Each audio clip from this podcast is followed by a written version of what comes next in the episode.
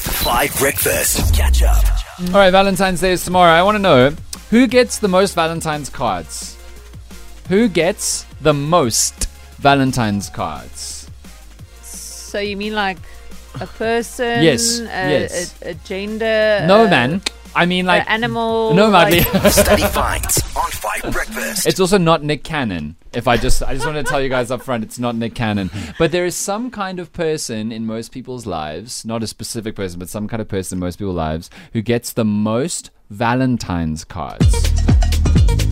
Is it mom? Because she'd get it from dad and her three children. I mean, it depends. My mother had five children and only got one Valentine's card. What? We don't give our parents Valentine's cards. That's weird. Didn't you do it at school? Like you made a little Uh, no. leaf for your Did it for my mama girlfriend. in grade one. No, younger, grade R. Alright. Yo. Aaron, what kind of person in our- all of our lives gets the most Valentine's cards? I would say your girlfriend. I've got no idea. Uh, Are you giving more than one Valentine's card on Valentine's Day?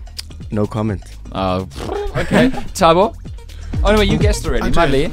I'm also gonna say mom because I No. have no other answer. Mom, guys- it makes sense. Ah, you guys are weak. Okay, let me know on the WhatsApp line. They're not getting it right. Here's Vic Mensa. It's called Strawberry Louis Vuitton. That sounds nice.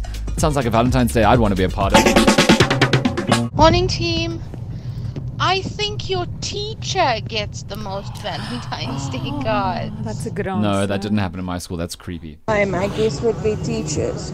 The guys, doing JP this? here. uh, I reckon the most Valentine's cards go to probably primary school teachers. I think that would be the one. No, guys, that's creepy. No, that's so cute. Makes sense, yeah. Now you got to keep the relationship professional.